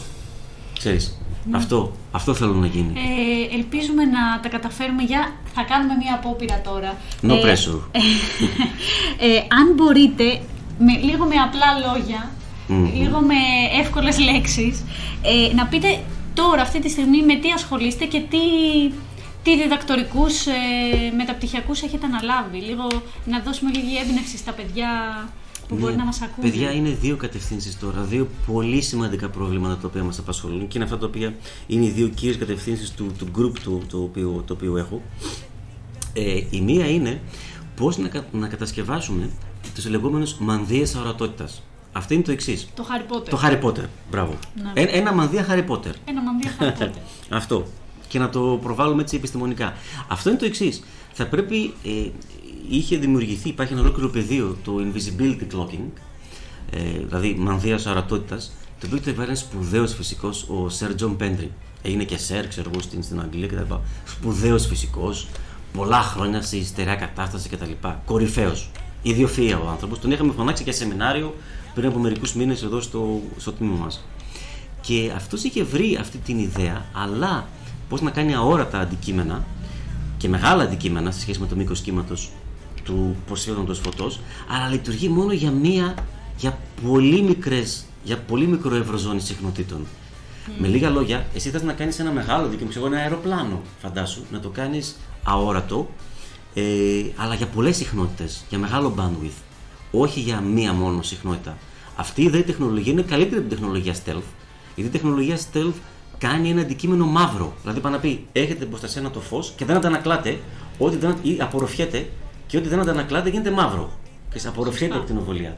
Ενώ το, η αορατότητα έχετε μπροστά σε ένα ακτινοβολία, πηγαίνει γύρω-γύρω, όπως πηγαίνει το, το νερό, και ξαναενώνεται από πίσω σου και φεύγει σαν να μην υπήρχε ποτέ καθόλου. Ε, το θέμα με το μαύρο, με το stealth, είναι ότι αφήνει πίσω μια σκιά την οποία μπορεί κάποιος να την εντοπίσει. Είναι σαν να βλέπεις μια κινούμενη σκιά. Δηλαδή στον αέρα με την τεχνολογία stealth μπορεί να βλέπεις μια, κινου, ε, μια κινούμενη τρύπα η οποία, ξέρεις, ε, η οποία είναι κινείται και έτσι μπορείς να την εντοπίσεις. Ενώ με την αορατότητα δεν μπορείς τίποτα να εντοπίσει. Νιώθω ότι μιλάτε για μαγεία. Έχω ενθουσιαστεί. είναι είναι λες και ξαναμαθαίνω όπω μάθαινα στο γυμνάσιο για αστροφυσική και κοίταζα Είναι- γούρλωνα τα μάτια μου. Είναι, είναι, είναι πολύ Ε, ενδιαφέρουσα. Πολύ Κοιτάξτε ενδιαφέρουσα. τώρα να μπουν όλοι να, δι- να διάξουν οι popular ε, κατευθύνσεις στο φυσικό και να μπουν όλοι στερεά τώρα. Ναι. ε, και κάτι άλλο που σκέφτηκα τώρα που το λέγατε αυτό σαν, σαν υγρό, ε, που ξεκινήσαμε από νεύτων ας πούμε ή κάποια ρευστοδυναμική Μμμ. ε, με ένα ποτάμι που μελετάγαμε. Μπράβο. Μετά αυτό πέρασε στον ηλεκτρομαγνητισμό και τώρα είναι λες και Ακριβώς. μου λέτε ότι υπάρχει μια νέα ε, κατεύθυνση τώρα ε, ε, συμπυκνωμένη ύλη η πώς οποία το- πώς χρησιμοποιεί το λέτε; φως σαν ένα Αορατότητα. νερό. Σαν ένα νερό. Χρησιμοποιεί σαν- το φως λες και είναι νερό. Σαν να είναι ρευστό και να πηγαίνει ομαλά γύρω-γύρω σου, να ξανανώνεται από πίσω και να φεύγει σαν να μην υπήρξες ποτέ. Άρα εσύ. γυρίζουμε πάλι στα basic. Όλα είναι μια βασική Ναι. ιδέα. Ναι, ναι. Γιατί σκεφτόμουν τις προάλλες ότι τι καινούριο μπορεί να υπάρξει; Γιατί όλα, όλες οι μεγάλες ιδέες βγαίναν από fundamental ε, Δεν τελειώνουν ποτέ. ε, ερωτήσεις μας. Ε, ναι. Ναι, ναι. Ε, τώρα ε, έχω ενθουσιαστεί, Μάρια. Αυτό- Αυτό... Πάρε εσύ να κάτσεις συνέντευξη, δεν ξέρω. Ενθουσιάστηκα τώρα. Ναι, ναι, παιδιά, μα αυτό, αυτό, αυτό ανέφερα προηγουμένως. Ότι άμα κάποιος δει την ομορφιά που έχει το καθένα, ένα μικρό glimpse άμα πάρει, πίστεψέ με, επειδή το ξέρω από τον εαυτό μου. Σας είπα ότι έχω κολλήσει εδώ και έχω φάει κόλλημα εδώ και 20 χρόνια. Δεν ξεκολλάς μετά. Επειδή είναι η ομορφιά την οποία συναντάς. Φαντάσου να δουλεύεις τώρα σε αυτά ενεργά και να βρίσκεις καινούργια πράγματα, να κάνεις δημοσιεύσεις, να πάει να συναντάς σε συνέδρια άλλους επιστήμονες, να κάνουν αναφορές στο έργο σου και ούτω καθεξής. Αυτή είναι μία κατεύθυνση και η άλλη είναι κάτι το οποίο αυτό ακούγεται λίγο έτσι πιο... ε, ε, είναι η παραβίαση του λεγόμενου ε, ορίου χρόνου ευρωζώνης. Τι θα πει αυτό; Είναι δηλαδή το μέχρι στιγμής καμία συσκευή την οποία έχουμε, καμία, ούτε ηλεκτρονική ούτε φωτονική, τίποτα, όλες οι συσκευές, λέιζερ, τα πάντα, ε, δεν μπορούν να αποθηκεύσουν από ότι προκύπτει ε, κύματα, μπορεί να είναι ηλεκτρόνια, μπορεί να είναι φωτόνια, ό,τι θέλετε, ό,τι θέλετε, κύματα, για μεγάλο χρονικό διάστημα ταυτόχρονα, δηλαδή το ΔΤ να είναι μεγάλο, και για μεγάλο εύρο ζώνη συχνοτήτων, το ΔΟ να είναι μεγάλο. Δεν γίνεται το γινόμενο αυτό το δύο να είναι μεγάλο. Και να το πω έτσι πολύ απλά, αυτή είναι σαν να είναι το ΔΤ επί ΔΟ. Σας θυμίζει κάτι; Τη σχέση με βεβαιότητας. Τη σχέση με βεβαιότητας, μπράβο. Αυτό είναι και στην κβαντική περιοχή, την οποία είπες Μάρια. Ε, είναι στην κβαντική περιοχή. Ε, η- η- η- αλλά προκύπτει ότι μια αντίστοιχη μακροσκοπική, ας το πούμε έτσι, ονομάζεται το γινόμενο χρόνου ΔΤ επί ΔΟ επί ευρωζώνης. Ε, η αρχή της αβεβαιότητας είναι αυτό που ανέφερες του χρόνου με την ενέργεια. Ε, αντί για ενέργεια τώρα εδώ έχουμε bandwidth. Το ίδιο πράγμα είναι. Ε, η συχνότητα είναι το ίδιο. με το- Ακριβώς, ακριβώς, ακριβώς. Και μ, ε, αυτό προκύπτει ότι και στην κλασική περιοχή δεν έχει παραβιαστεί ποτέ. Και έχουμε κάνει τώρα έτσι ένα ολόκληρο, ένα ολόκληρο ε, άρθρα σε καλά, ε, σε καλά έτσι, περιοδικά και προσπαθούμε να το παραβιάσουμε. Είμαστε από αυτούς οι οποίοι ισχυρίζονται Ο εξυπνάκιας. αυτοί, αυτοί, αυτοί. Ε, οι οποίοι ξέρεις, οι, οι γαλάτες οι, γαλα, οι γαλάτες στη Ρωμαϊκή Αυτοκρατορία αυτοί και προσπαθούμε να, να πείσουμε όσο γίνεται περισσότερους ε, ότι, ότι έχουμε δίκιο και μάλιστα τώρα πριν από λίγο ε, πριν από μερικές μέρες ε, από μέρα σε μέρα θα δημοσιευτεί και ένα επισκοπικό άρθρο το οποίο έχουμε στο Applied Physics Letters ε, σε καλό περιοδικό το οποίο είχε λάβει και πολύ καλές κριτικές από κριτές, το οποίο μιλάει ακριβώς γι' αυτό. Πώς μπορούμε να παραβιάσουμε αυτό το όριο στην κλασική περιοχή. Αυτό θα μας επιτρέψει να αποθηκεύουμε ευρυζωνική πληροφορία για μεγάλο χρονικό διάστημα. Μεγάλο ΔΟ και μεγάλο ΔΤ ταυτόχρονα. Και τι γίνεται, το ένα οδηγεί το άλλο. Προκύπτει ότι πρέπει να υπάρχουν κάποιες αφηρημένες έννοιες από την τοπολογία και τα μαθηματικά. Κάποια τρελά πράγματα, τα οποία ονομάζονται αριθμοί Τσέρν. Τα είχε βάλει ένας Κινέζος μαθηματικός, ε, φοβερός Κινέζος μαθηματικός, στην τοπολογία τα είχε χρησιμοποιήσει. Και προκύπτει ότι εκείνα τα αφηρημένα τρελά και πολύ όμορφα στην τοπολογία, ε, φανταστείτε για, για τους τοπολόγους μαθηματικούς, ένα φλιτζάνι καφέ και ένα ντόνατ δεν έχει καμία διαφορά. Επειδή και τα δύο έχουν μία τρύπα στο κέντρο τους. Σωστά. Λοιπόν, αυτό το παράδειγμα αναφέρουν συνέχεια και τα μαθηματικά τα οποία υπάρχουν εκεί ε, είναι, είναι αυτά τα οποία τα, το, χρησιμοποιούνται στην τοπολογική, στο τοπολογικό αργόφως και αυτό είναι το αντικείμενο αυτού του άρθρου το οποίο περιμένουμε τώρα να, να δημοσιευτεί και, και έτσι εργαζόμαστε αυτό. Άρα αυτές είναι οι δύο κατευθύνσεις. Ο Μανδίας Χάρι Πότερ και τα ντόνατς. και τα ντόνατς. Νομίζω donuts. εντάξει, έκλεισε το πολύ καλά. Κοίτα να δεις που θα μου φαινόταν η πυρηνική και η άστρο κλασική, κλασική φυσική. Ναι. Τώρα εδώ μιλάμε για μαγεία. Μάρια, Νομίζω μας έπεισε με πάρα πολύ. μας το πούλησε. Ναι. το θέλω. Παιδιά, ναι, ναι. και, και το αργό φως, το σταματάμε το φως; Το, το αργό φως, παιδιά, αυτό, αυτό έχει να κάνει με την παραβίαση. Για την ακρίβεια, ε, Άννα, ήταν το παγιδευμένο ουράνιο τόξο. Trap Rainbow το είχαμε ονομάσει. Ε, παγιδευμένο ουράνιο τόξο, δηλαδή πάνω να πει αυτό ακριβώς. Ότι ουράνιο τόξο πάνω να πει μεγάλο ευρωζώνη συχνοτήτων, επειδή έχει όλα τα χρώματα, άρα είναι δέλτα ωμέγα, και επειδή είναι παγιδευμένο, πάνω να πει ότι και το δέλτα ταφ. Άρα είναι code name, το Trap Rainbow, το παγιδευμένο ουράνιο τόξο, είναι code name για το όριο χρόνου ευρωζώνης. Δέλτα ταφ επί δέλτα ωμέγα. Άμα πετύχεις πραγματικά παγιδευμένο ουράνιο τόξο, πετυχαίνεις να παραβιάσεις αυτό το όριο. Αυτό ακριβώς είναι το, το παγιδευμένο και το αργό φως. Θα σας βάζουμε να βγάζετε τα σλόγκαν μας. Αυτό. Ε, Για σλόγκαν, παιδιά, ναι. Το έχω. Πρωτοτυπία. Το έχω. Ε, Νομίζω. Φαντάζομαι θα υπάρχουν πολλές ερωτήσεις. Ε, εγώ Αυτό. τώρα έχω πάρα πολλές. Ας πούμε, ε, υπάρχει στο Φυσικό Αθήνας ένα καινούριο σχετικά πιστεύω σαν μάθημα το οποίο ονομάζεται ερευνητική εργασία και το οποίο είναι ανοιχτό σε προπτυχιακούς φοιτητές που τώρα θα μας ακούνε ε, ώστε να γνωρίσουν στην ουσία, όπως το έχω καταλάβει εγώ, ε, κάποια κατεύθυνση, κάποιο αντικείμενο που ασχολείται κάποιος καθηγητής, πάνε, προσεγγίζουν τον καθηγητή που θα θέλανε να κάνουν κάποια ερευνητική εργασία ε, και τους δίνει ένα θέμα να εργαστούν. Μπράβο. Ε, Εσείς τώρα με αυτή τη μαγεία που κάνετε, τι θέματα προπτυχιακών εργασιών Παιδιά, έχετε; δεν θα δώσω πολύ. το- τα- αυτά τα advanced θα πρέπει προφανώς να είναι έμπειρος και όλοι οι, καθηγητέ, όλοι οι συνάδελφοι ασφαλώς είναι, και, ε, ε, είναι πολύ έμπειροι. Ε, δεν δίνεις τόσο advanced topic. Αυτό είναι για κάποιον ο οποίος έχει τελειώσει και το διδακτορικό και μετά κάνει το διδακτορικό. Ε, εγώ δίνω topics για παράδειγμα στο να μάθουν αυτέ τι τεχνικές. Πώς να λύουν τις εξώσεις του Maxwell στο πεδίο του χρόνου κάνοντας προσωμιώσεις. Και μπορείς άλλο είναι να βλέπεις αυτές τις εξισώσεις που φαίνονται λίγο έτσι αφηρημένες, δεν καταλαβαίνεις πολύ καλά περί τίνος πρόκειται.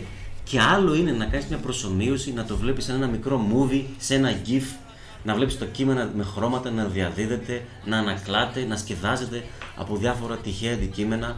Άλλο είναι το ένα και άλλο είναι, άλλο είναι το άλλο. Δηλαδή, άλλο είναι εντελώς θεωρητικά κάποιος να ε, προσεγγίζει κάτι και άλλο να αφιερώνει χρόνο να μαθαίνει κάποιες τεχνικές. Εγώ αυτό το οποίο θέλω από τους φοιτητές μου είναι ε, να μαθαίνουν αυτό. Ε, τεχνικές ώστε να λύνουν, να μάθεις κάτι χρήσιμο δηλαδή. Όσο σου, έχεις αφιερώσει 4-5 χρόνια τη ζωή σου να είσαι σε, σε, σε ένα τμήμα, πρέπει μετά για να σε θέλουν και άλλοι καθηγητές για μεταπτυχιακό, για διδακτορικό κτλ. Να ξέρεις κάτι χρήσιμο να κάνεις. Να κάνεις κάποιον υπολογισμό, ρε παιδί μου, ξέρεις κάτι. Δεν μπορεί να τα κάνεις όλα με το χέρι αναλυτικά. Εκείνα είναι μόνο για πολύ απλές γεωμετρίες, ξέρω εγώ, μια σφαίρα, ε, μια έλλειψη, ένα κέλινδρο. Άμα έχεις τώρα ρεαλιστικές, με φαντάζομαι ολοκληρωμένο κυκλωματάκια με προηγουμένως. Πώς να το βρεις αυτό αναλυτικά, δεν υπάρχει εννοείται. Ε, Επομένως, θα πρέπει να έχεις μια τεχνική αυτό, να, να μάθεις να, να λύνεις κάποια προβλήματα. Και υπάρχουν πολλές τεχνικές. Εγώ αυτή τη χρησιμοποιώ στη φωτονική. Άλλοι συνάδελφοι χρησιμοποιούν άλλες πολύ ωραίες τεχνικές. Ε, στην, στη στερεά κατάσταση, για μόρια DNA, ε, πολλά. Στην υπεραγωγημότητα, στους ημιαγωγούς. Ε, Βέβαια. όλα αυτή η μιαγωγή, η μιαγωγή είναι τι, όλη η τεχνολογία που έχουμε στα, στα μικροτσιπάκια και στη μικροηλεκτρονική, νανοηλεκτρονική πλέον. Να το πούμε αυτό, είναι σημαντικό να το αναφέρουμε, ε, να ρίξουμε και τον κόσμο λίγο από το, από το συννεφάκι που ήμασταν πριν, ότι ε, το φυσικό, σε, τουλάχιστον σε πρωτοπτυχιακό επίπεδο, θέλει πολλά μαθηματικά, ε, θέλει κόπο, δεν είναι όλα Harry Potter Μπράβο. ε, και θέλει και πολύ προγραμματισμό. Είναι μεγάλη παγίδα το να, μην, να μπεις στο φυσικό και να μην σ' αρέσει ο προγραμματισμός, ε, γιατί δεν σε προετοιμάζει κανείς γι' αυτό όταν μπαίνεις στο φυσικό. Ε, χρειάζεται πολύ καλός προγραμματισμός. Ε, και Ναι. πιστεύω πολλοί θα ενδιαφερθούν, ε, το ξαναλέω, για τις ερευνητικές εργασίες, γιατί είναι εργαλεία τα οποία Θα σου ε, κάνουν μείνουν. πιο, ναι, θα σου μείνουν και κάνουν και πιο ομαλή τη μετάβασή σου σε πανεπιστήμια στο εξωτερικό, στην Ακριβώς, έρευνα. ακριβώς, μπράβο. Ε, να το αναζητήσετε αυτό με τις ερευνητικές εργασίες, παιδιά. Αυτό το οποίο ανέφερες ήταν και ο λόγος που ο καθηγητής μου που, είχα, που, που ανέφερε προηγουμένως ο, ο Ιαν Ρόμπερτσον στο, μεταπτυχια, στο μεταπτυχιακό, με παρέδωσε εντό εισαγωγικών μετά, με πέρασε στον άλλο τον καθηγητή. Ήταν επειδή ήξερε αυτή την τεχνικη Και νομίζω αυτός ήταν και ο λόγος που ίσως να με είχαν πάρει ε, στο μεταπτυχιακό. Γιατί για να είμαι ειλικρινής, τα πρώτα χρόνια σαν φοιτητής, και εγώ, όπως όλοι σχεδόν οι φοιτητές και οι φοιτήτρε, δεν ήμουν τόσο πολύ προσιλωμένος στα μαθήματά μου και ίσως μπορεί να μην ήταν απίστευτα εντυπωσιασμένος από τις ακαδημαϊκές επιδόσεις των πρώτων δύο ετών. Ε, αλλά ε, όταν είδαν ότι ξέρω αυτή την τεχνική, είπαν, «Α, κάτι να τον τσιμπήσουμε αυτόν εδώ και να τον φέρουμε εδώ. Και στη συνέχεια να τον περάσουμε και κάπου αλλού, σε έναν άλλον καθηγητή. Επομένως, ναι, όταν ξέρεις κάτι χρήσιμο, σου πει κάποιο ένα με έμπειρο χέρι, έμπειρος ότι μάθε αυτό, αυτό θα είναι χρήσιμο και ένας καθηγητής, μια καθηγήτρια στο εξωτερικό θα το βρει ενδιαφέρον αυτό, ε, αυτό, αυτό καλό να το μάθει μετά κάποιος. Γιατί και σου, σου ανοίγει κάποιες προοπτικές μετά για το μέλλον. Τέλεια.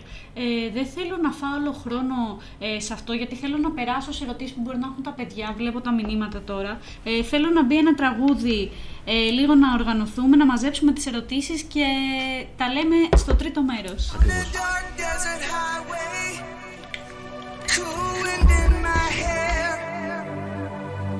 Warm smell of colitas rising up through the air. Up ahead in the distance, I saw a shimmering light. My head grew heavy and my sight grew dim. I had to stop for the night. There she stood in the doorway. I heard the mission bell. Thinking to myself, this could be heaven, this could be hell. Then she lit up a candle and she showed me the way. There were voices down the corridor.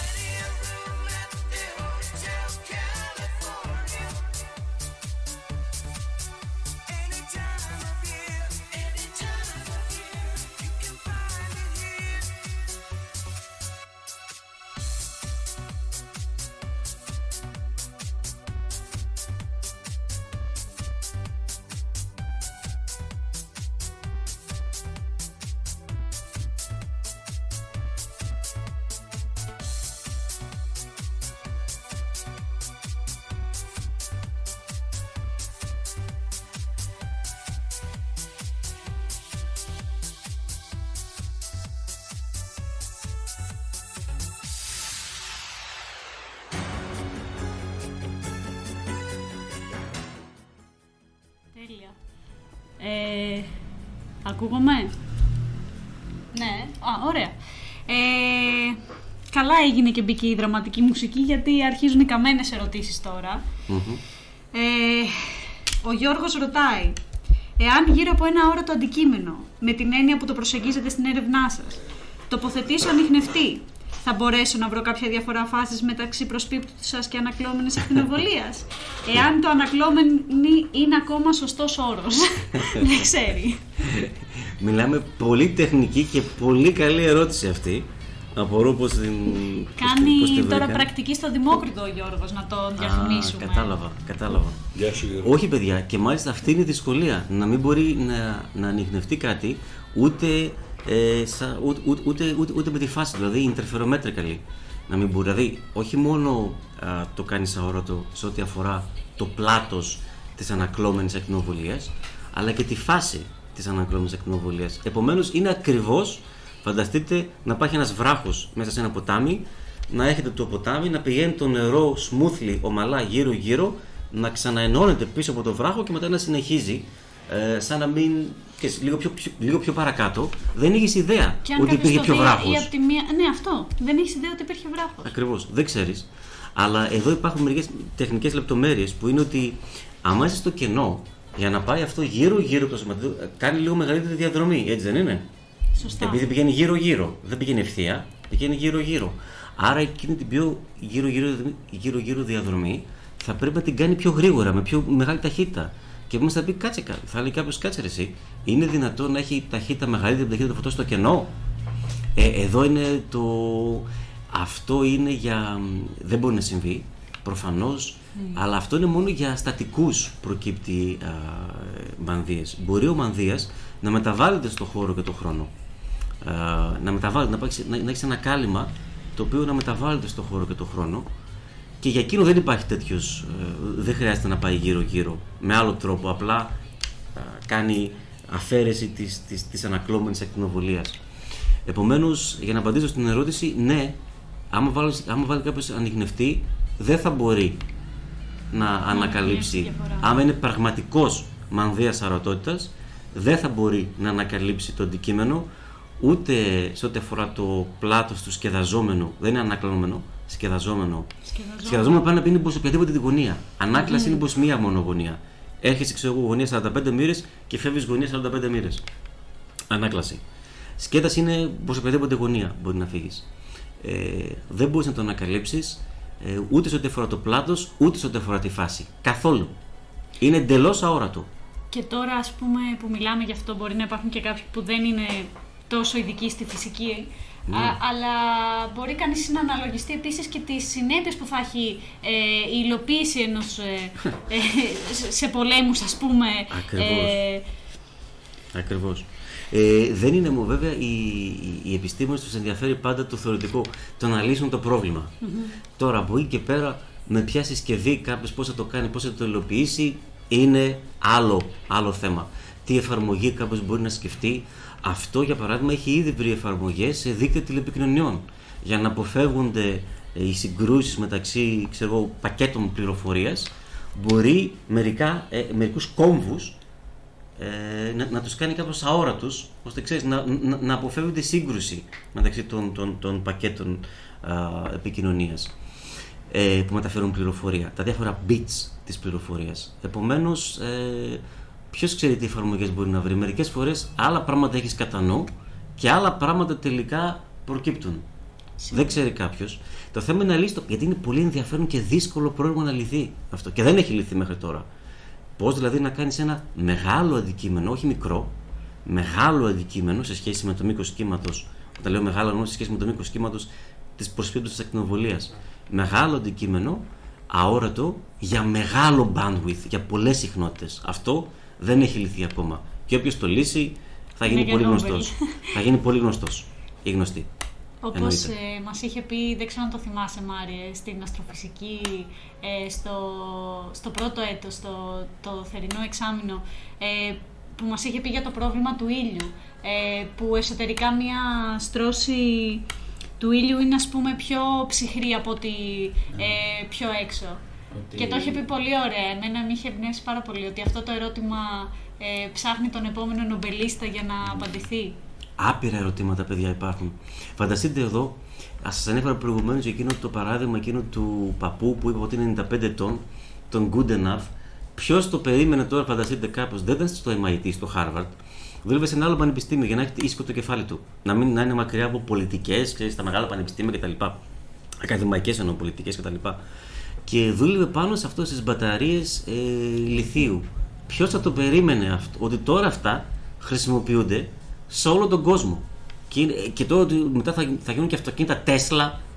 Έτσι, πάμε να τα κάνουμε όλα ηλεκτρικά. Πού είναι τα φανταστείς όλα αυτά; Ή ξέρω εγώ, αυτοί οι οποίοι ασχολούνταν με το laser, που βρήκαν το πρώτο το laser, πού να ήξεραν ότι αυτό μετά θα μπαίνει στις οπτικές τηλεπικοινωνίες, γιατί δεν υπήρχαν ακόμα οπτικές ίνες; Πώς θα μεταφέρεις πληροφορία μέσα από μια οπτική ίνα ε, εκατοντάδες χιλιόμετρα. Δεν- Θέλετε, θέλετε λίγο να μας πείτε λίγο για τις οπτικές ίνες, έτσι, η παράκληση. Ναι, ναι, φυσικά. Πώς, πώς λειτουργεί δηλαδή. το όλο Οπτική θέμα; ίνα είναι μια, ένα υλικό πάρα πολύ λεπτό ε, το οποίο το είχαν βρει, ήταν, είναι σαν ένας οπτικός σχηματοδηγός.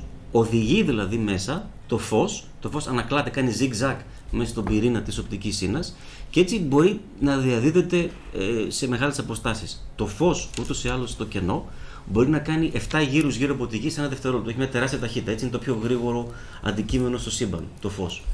Αλλά ποιο είναι το θέμα, ε, όταν το βάζεις σε τόσο πολύ μικρές διαστάσεις, σαν φανταστείτε σε ένα μικρό μακαρόνι, τόσο ακριβώς είναι η οπτική ίνα, το, το, το πάχος της, ε, έχει μεγάλες απώλειες. Όταν πάει από το σημείο Α στο σημείο Β, απορροφιέται πολύ γρήγορα. Και τα είχαν βρει αυτά. Ε, ότι μπορείς να κατασκευάσεις οπτικές ίνε, υπήρχε ιδέα, αλλά υπήρχε πολύ αυτό το πρακτικό πρόβλημα. Δηλαδή, διαδίδονταν μόνο μερικά μέτρα. Φανταστείτε από τον ένα τοίχο εδώ του δωματίου στον άλλο τοίχο του δωματίου. Και απορροφιούνταν. Και μετά αυτό το πρόβλημα το έλυσε ένας άλλος, ο οποίος πήρε το βραβείο Νόμπελ. Ένας πολύ συμπαθής, ε, νομίζω είναι από το Hong Kong Κινέζος. Ε, πολύ έτσι, θα μου τρέψετε να πω, είχε, είχε, είχε τη- την εμφάνιση, θα μου τρέψετε να πω, ένα, σαν, σαν ανθρωπάκι. Άμα το δεις με το κουστούμάκι του τότε, τη γραβατούλα του, πήγαινε σε ένα, ε, σε ένα μ, ε, εργαστήριο, δούλευε κάπου στην Αγγλία και το πρόβλημα του ήταν αυτό, πώς να μειώσεις τις απώλειες και όλοι το είχαν εγκαταλείψει το πρόβλημα, κανένας δεν δούλευε σε αυτό το πρόβλημα. Ο Κάο, Κάο λεγόταν το επίθετό του. Ε, και βρήκε ότι τελικά οι απώλειες δεν είναι κάτι θεμελιώδες, προκύπτει επειδή υπάρχουν impurities, υπάρχουν ατέλειες έτσι που το κατασκεύαζε την οπτική ίνα και όταν έκανε μια πολύ έτσι pure, πολύ αγνή, πολύ καθαρή οπτική ίνα, χωρίς ατέλειες μέσα, Άκου τον εαυτό σου. μπορούσε να διαδοθεί τότε ε, μπορούσε να διαδοθεί σε τεράστιες αποστάσεις και επομένως ε, έλυσε το πρόβλημα και Ήταν θέμα δηλαδή υλικού. ακριβώς πώς να βγάλεις από το υλικό αυτές τις, τις ατέλειες οι οποίες υπήρχαν να το, Τραχίες κατά. ακριβώς, ακριβώς να το κάνεις α- Άκου τον αγνό, εαυτό σου. ε, τέλειο το υλικό το οποίο έχει μια κατασκευαστική διαδικασία σε κάποια θερμοκρασία πρέπει να το κάνεις κτλ και μετά από πολλά χρόνια, επειδή άλλαξε, κυριολεκτικά άλλαξε την επικοινωνία μεταξύ των ανθρώπων πάνω στην υδρόγειο, ε, το απένιμα νομίζω και δικαίως στο βραβείο Νόμπελ, αλλά μέχρι τότε, αν θυμάμαι καλά, είχε πάθει Alzheimer και το παρέλαβε η γυναίκα του. Αν θυμάμαι καλά. Χμ, Τελικά. Ευχαριστώ κύριε καθηγητά. Ναι. Ε, Να είστε καλά. λοιπόν, ε, να πούμε και μια ερώτηση που έστειλε ο Οδυσσέας, να μην ρωτάμε μόνο τα δικά μας. Ε, λίγο φεύγει από αυτό το θέμα. Ε, ρωτάει ότι με το νέο πρόγραμμα σπουδών μπορεί να μην κάνει κάποιος πτυχιακή εργασία για να πάρει Άκου τον πτυχίο. εαυτό σου.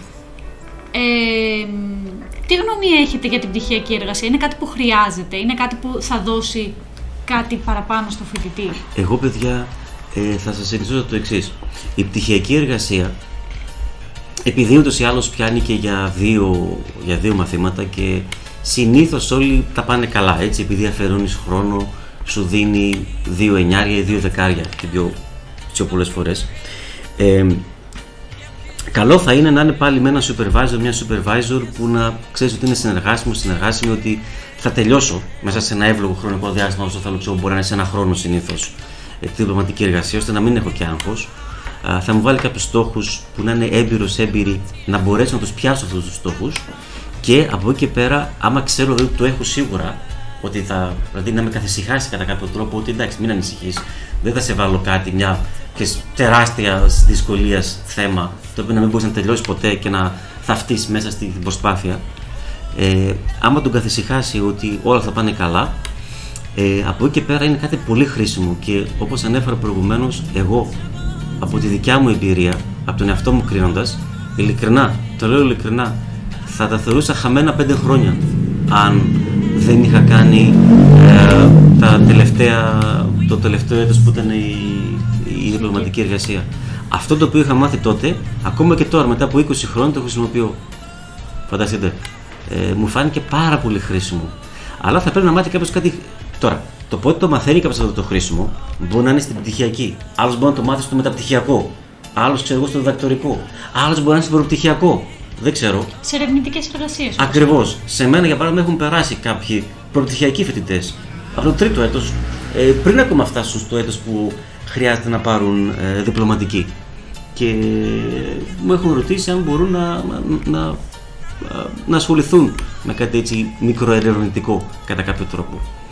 Ε, αυτό, άμα κάποιος έχει το δουλέψει σιγά σιγά μέσα σε ένα βάθος χρόνου και έχει και την α, διαβεβαίωση από τον supervisor ή τη supervisor ότι όλα θα πάνε καλά και είναι κάτι χρήσιμο α, τότε αυτό είναι κάτι πολύ καλό, είναι καλό deal να το, να το πω έτσι, είναι, είναι, είναι καλή, καλή περίπτωση. Αλλά η δικιά μου άποψη είναι ότι τη διπλωματική θα τη συνιστούσαν επιφύλακτα. Αλλά με αυτές τις προποθέσει. Άμα είναι κάτι το οποίο και να πάω κάπου που να μην ξέρω, δεν το ξέρω καν, το supervisor, το supervisor, με βάζει κάτω και ξέρεις, έχω θαυτίσει τη δουλειά, δεν μπορώ να σηκώσω κεφάλι, δεν βγαίνω ποτέ έξω. Και στο τέλος, επειδή είμαι μόνος, δεν τα πηγαίνω και καλά. Γι' αυτό και είχα πει προηγουμένως ότι καλό είναι να ρωτάει κάποιος πριν πας, οπουδήποτε και να πας, και στο εξωτερικό, σε ένα πανεπιστήμιο, οπουδήποτε, όταν θα είστε μετά από χρόνια, ρωτάει κάποιος. Αυτό που λέγαμε, δεν ήξερες, δεν ρώταγες, ρώτα λίγο, πάρε μια πρωτοβουλία. Αυτό. Βέβαια. Και να πούμε ξανά ότι πάντα η ομάδα μας θα είναι εδώ, τα παιδιά μεταξύ μας θα Ακριβώς. βοηθιόμαστε. Ε, και να μην είστε μέλη της ομάδας μας, μπορείτε να έρθετε να μας βρείτε. Μας ξέρετε, εμείς και εμείς είμαστε. ε, Ναι. ε, λέω, τι λέτε να κλείσουμε με μια τελευταία ερώτηση ε, αυτή τη συνέντευξη; Ε, δεν απαντάει κανείς, θα απαντήσω μόνο μου ναι. ε, θέλουμε να μας πείτε, το έχει ρωτήσει μια κοπέλα, η Σμαράγδα, ε, την πιο όμορφη και την πιο δύσκολη στιγμή στην καριέρα σας. Μμμ. Και κατά προτίμηση να ξεκινήσετε από τη δύσκολη για να κλείσουμε ευχάριστα. Ωραία, ωραία. Η πιο δύσκολη ήταν ίσως όταν, α, επειδή ήμουν πολλά χρόνια ξανά στο εξωτερικό, ήταν όταν μετά ίσως από 11 χρόνια παραμονής στο- στην Αγγλία, ε, αν- ε, ε, αναγκάστηκα, στην- δηλαδή αναγκάστηκα, πήρα την απόφαση να φύγω επειδή ε, δεν υπήρχαν πλέον ίσως ε, καλές ευκαιρίες εκεί. Ε, πήγαιναν και προς το Brexit και υπήρχαν τέτοια, τέτοια φαινόμενα και τότε ε, και αναγκάστηκα κατά κάποιο τρόπο να φύγω, φανταστείτε 11 χρόνια. Φανταστείτε είναι μια ολόκληρη ζωή, έτσι. Δεν είναι λίγα χρόνια το να κάθεσαι σε μια χώρα. Ε, ε, και ήμουν στο Λονδίνο, ήταν μια χαρά, όλα ωραία. Α, κοντά στα Harrods, πρέπει να το πω αυτό. Ε, ήμουν στο κέντρο του Λονδίνου, πάντα γιατί έπαιρνα σπίτι κοντά στα πανεπιστήμια μου, στο Imperial College. Και ε, είχ- πήγα μετά μου στις Ηνωμένες Πολιτείες. Δηλαδή φρόντισα να πάω στις Ηνωμένες Πολιτείες, στην Καλιφόρνια, που ήταν επίσης πολύ καλό μέρος. Καλιφόρνια, πολύ ωραίο μέρος. Ε, δηλαδή, άμα ποτέ έφευγα από Ελλάδα, θα πήγαινα είτε Καλιφόρνια είτε Ελβετία. Ήταν τα δύο καλύτερα μέρη τα οποία, τα οποία έχω ζήσει. Και μάλιστα θα- θα έλεγα τα πάτε στην Καλιφόρνια. Όχι στην άλλη ακτή των ΗΠΑ που είναι, ξέρετε, εκείνη- στην άλλη ακτή είναι το MIT και το Harvard. Εκεί, στην Καλιφόρνια το Caltech, το Stanford, το, το, το, το Berkeley και ούτω καθεξής. Ε, και έχει- είναι, δεν βρέχει ποτέ. Έχουν, έχουν οι περίφημες φωτιές στην Καλιφόρνια, California Fires. Έχει, έχει, έχει πολύ παρόμοιο καιρό με της Ελλάδας, γι' αυτό μου έχει αρέσει πολύ. Λοιπόν, άρα αυτή ήταν η πιο δύσκολη όταν μετά από μεγάλο διάστημα είχα αναγκαστεί να, να φύγω να πάω, προσέξτε, όχι να αλλάξεις πόλη ή να αλλάξεις χώρα, αλλά να αλλάξεις ήπειρο. δεν είναι και ό,τι πιο εύκολο, έτσι, Σίγουρα. για να, για να ακολουθήσεις αυτό το οποίο θέλεις. Οικονομικά είναι εφικτό για κάποιον μέσο. Οικονο... οικο- Οικονομικά ρωτάω κύριε καθηγητά, είναι εύκολο για κάποιον που έχει ένα μέσο εισόδημα; Ε, κοιτάξτε, ε, εγώ τότε ήμουν στην περίοδο που ήμουν μεταδιδακτορικός, πληρωνόμουν στην Οκ, Αγγλία οκ. και πριν φύγω να πάω στην, στην Αμερική είχα επικοινωνήσει με έναν καθηγητή και μου είχε πει ότι θα σου προσφέρω αυτή τη, σου προσφέρω αυτή τη δουλειά. Άρα έφυγα έτσι. Άμα δεν είχα βρει κάποια ευκαιρία δεν θα μπορούσα να είχα φύγει. Γιατί Γιατί δεν μπορείς να κάτσεις, είναι πολύ ακριβά. Όπως πράγματι υπονοείται. Ήταν πολύ ακριβά. Ε, σε ό,τι αφορά την πιο ευχάριστη, προφανώς αυτή θα είναι και το θυμάμαι ακόμα, ήταν όταν είχα μάθει, ήταν η στιγμή, η μέρα, η στιγμή που έμαθα ότι είχε γίνει δεκτό ε, το πρώτο μου άρθρο που ήταν στο Nature. Το οποίο είναι ένα πολύ καλό περιοδικό. Ε, ήταν το πρώτο, φανταστείτε, άρθρο στο Nature σε όλο το Ινστιτούτο που δούλευα. Ακόμα το θυμούνται. Ε, στο Advanced Technology Institute που δούλευα. Και ήταν νομίζω και η πέμπτη μου δημοσίευση, η τέταρτη, δηλαδή πολύ γρήγορα. Έκανα τρει-τέσσερι δημοσίευσεις τρει-τέσσερι δημοσίευσεις και μετά επειδή ήταν, έχουν έτσι positive spirit, θετικό πνεύμα, μου λέγανε Δες ταινεί και στο Nature. Ρε, εσύ, αυτά είναι καλά από τα διαβατάκια. Δες ταινεί. Ο καθηγητής εν τω μεταξύ εντελώς αδιάφορος. Απλά μου λέει: Ξέρεις, Α, άστο μου, άστο μας στείλει και στο Nature, ούτε ώστε θα το απορρίψουν μέσα σε δύο μέρες. ε, και το στείλαμε. Εκεί ξέρετε τα, τα άρθρα μπορεί να περνάνε πολύ αυστηρά. Το 80% των άρθρων τα κόβουν οι συντάκτες. Δηλαδή δεν τα στείλουν σε κριτές, σε άλλους καθηγητές πανεπιστημίων. Τα κόβουν πέφτει τρελό μαχαίρωμα. Α, δηλαδή για να καταλάβετε στο Nature για να δημοσιεύσεις πρέπει να είναι τι έχει δημοσιευτεί. Εκεί έχει δημοσιευτεί η αποκωδικοποίηση του ανθρωπίνου DNA όταν είχαν βρεθεί ξέρω εγώ, οι τεκτονικές πλάκες στη γη, ε, η κλωνοποίηση του προβάτου Ντόλι και ούτω καθεξής. Και τρελά πράγματα. Και δεν λέω βέβαια ότι όλα τα άρθρα είναι της ίδιας σημασίας, έτσι, αλλά είναι πολύ καλό περιοδικό. Και βάσει είδαμε τόσα μετά στους κριτέ, περιμέναμε, περιμέναμε. Ε, λάβαμε τα σχόλια των κριτών, δεν το απέρριψαν και τελικά το ξαναστήλαμε πίσω, απαντήσαμε στα σχόλια των κριτών και περιμένουμε την τελική απόφαση και τελικά λαμβάνουν την απόφαση από την ε, συντάκτρια ε, την οποία θυμάμαι το πρώτο σώμα Κάθριν έχω ξεχάσει το δεύτερο, το θυμάμαι ακόμα και λέει ότι ε, ο δεύτερος ο κριτής ή ο πρώτος δεν θυμάμαι δεν συμφωνεί να δημοσιευτεί αλλά εμείς δεν συμφωνούμε με τα σχόλια τα οποία κάνει, είναι, είναι, είναι, είναι λάθος ο πρώτος όμως, ο δεύτερος όμως ή ο πρώτος και ο, ο άλλος, πολύ ενθουσιοδός το συστήνει και εμείς το δεχόμαστε ενθουσιοδός και μόλις το είδα ότι έγινε δεκτό και το έκανα δεκτό, δεν το πίστευα, μιλάμε με άκουσαν όλοι, κατέβηκα κατευθείαν, έστειλα email στον καθηγητή, το λέω We did it! Πίσω στο email κτλ. Κατεβαίνω κάτω μέσα σε δύο λεπτά, το είχε διαβάσει ήδη το email, τον βλέπω εκεί στη, στη γωνία στο γραφείο, το κοιτούσε μου λέει Κοσμά, κάτσε το ξανακοιτάξω να δω την αλήθεια. Στο το κοιτάει. Γερμανός τώρα, έτσι. Γερμανός. Γερμανός με Έλληνα. Ε, και σηκωνόμαστε, αγκαλιαζόμαστε εκεί. Περνάνε δύο απ' έξω Γερμανοί. Λένε τι κάνουν αυτοί, ε; Τρελάθηκαν. Και μου λέει Κοσμά, έχω μέσα εκεί στο σιρτάρι μια σαμπάνια. Δεν την έχω ανοίξει ποτέ. Αυτή τη σαμπάνια την έχω μόνο για ειδικές περιπτώσεις. Και είσαι, μου λέει, ο πρώτος που, θα, που θα ανοίξει αυτή τη σαμπάνια. και ανοίξαμε και με τη σαμπάνια. και πέρασαν απ' έξω. πέρασαν απ' έξω κάποιοι ε, έτσι, του group. Μας έδωσαν μέσα στη χαρά, δηλαδή το χαμόγελο ήταν μέχρι τα αυτιά και, και έλεγαν τι κάνουν, είχαν πολύ σοβαρά πρόσωπα. «Ε, Τι κάνουν ρε αυτοί, τρελάθηκαν. και του παιδιά, μόλις είχαμε ένα άδο στο Nature. και γενικά όταν το λέγαμε μετά σε μερικά, μέχρι να δημοσιευτεί, είχαν περάσει τρει-τέσσερι μήνες και μέχρι να δακτυλογραφεί κτλ.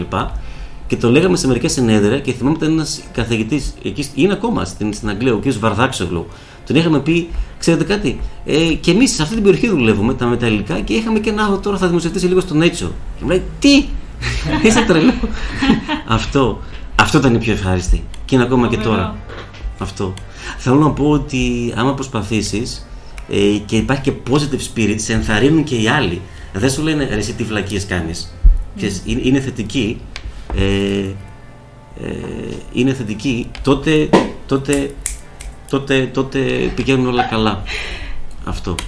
Ε, εδώ έχουμε χαρεί εμείς τώρα που το ακούσαμε. Ναι, Φαντάζομαι ναι, πώς, ναι, πώς ναι, θα είναι ναι, να ναι. το... Παιδιά ήταν άλλο να το Θα το ζεις. βιώνεις αυτό το πράγμα. Ναι. Ήταν άλλο να το βιώνεις πραγματικά. Μακάρι... Ήταν, ήταν σαν να κέρδισα το, το jackpot, ξέρεις. Παρεμπιπτόντως, ποια είναι, ποια είναι η φάση; Είχα, ήμουν και στην Αγγλία την περίοδο που είχαμε πάρει το 2004 το Euro. Ναι. Και είχα παίξει, τώρα που είπα να κερδίσει το jackpot, είχα παίξει με ένα φίλο μου, το θυμάμαι, Μεξικανό, στο αντίστοιχο, ξέρεις, στο, όχι, στο, στο προπό, στο αντίστοιχο προπό, ναι. Στοιχήματα για την Ελλάδα και επειδή εγώ ήμουν Έλληνας και είχα ποντάρει στην Ελλάδα, που ξέρετε είχε ένα από 180 πιθανότητα να το πάρει, είχα βγάλει και λεφτά, έτσι. είχα παίξει το τέτοιο. Φοβερό. Φοβερό αυτό. Αυτά είναι τα, τα ωραία που θέλουμε να, Ναι. να ακούγονται και στο σταθμό τέτοιες εμπειρίες είναι ωραίες. Αυτό, αυτό. Ε, να μαθαίνουμε και λίγο το, το πανεπιστήμιό μας, να γινόμαστε μια οικογένεια. Ακριβώς. Ε, πολύ ωραία τελειώσαμε, μ' άρεσε, μ' άρεσε ένα. Πάρα πολύ. Σίγουρα έχετε μεταδώσει όλη αυτή την αγάπη για την επιστήμη και τη χαρά που έχετε. Ελπίζουμε να σίγουρα θα σας ξαναφέρουμε γιατί εδώ ρωτάνε Ναι. τα παιδιά ε, δεν προλαβαίνουμε να τα απαντήσουμε όλα δυστυχώς. Θέλω δύο σημειώσεις να κάνω. Ε, Κάποιος με διόρθωσε, δεν είναι στη Μακεδονία το δεύτερο section, είναι στα Ιωάννινα και στην Πάτρα τα, τα Young Minds τα section. Μπορεί μας να ακούνε. γίνει κάποια εκδρομή ίσως ε, στα Γιάννενα. Και να κλείσουμε να πούμε και χρόνια πολλά στη σκοτεινή ύλη, που είναι η μέρα της σήμερα, η μέρα σκοτεινής ύλης. Σοβαρά. Και στον Ε, κύριο καθηγητά, ε, και, και στον κύριο καθηγητή σας που γιορτάζει μεθαύριο. Αύριο. Βέβαια αύριο. Αύριο. Μία Νοεμβρίου. Αύριο. Χρόνια Χρόνια πολλά. πολλά. Κοσμάς και πολλά, Δαμιανός, κύριε. ευχαριστώ. Χρόνια πολλά, κύριε Ε, καθηγητά. να Ευχαριστώ. ευχαριστήσουμε Καλύτερα. ξανά πάρα πολύ τον κύριο Αντώνη, τον Ατσάρου που μας δανείζει το στούντιο, τον εξοπλισμό, Να είστε το καλά. σταθμό Δεν του. δανείζω τίποτα. Ε, Χωρίς Ανοίγω το εσάς σπίτι- εδώ δεν- Ανοίγω, α- ανοίγω το σπίτι μου σε ανθρώπους που εκτιμώ και περνάω καλά. Δεν δανείζω τίποτα. Και πολύ χαρούμενη που σας είχα καθηγητή τελείως τυχαία. Να, καμιά φορά πρέπει να αφήνεις τη ζωή να, Να, να να σου πηγαίνει. εξελιχθεί. Μπράβο. Ε, σε αυτή την νότα να κλείσουμε λοιπόν. Ευχαριστούμε που μας ακούσατε και το ε, δίνουμε ραντεβού για το επόμενο Σαββατοκύριακο. Ε, θα ενημερωθείτε σχετικά στα social media. Γεια σας. Γεια σας.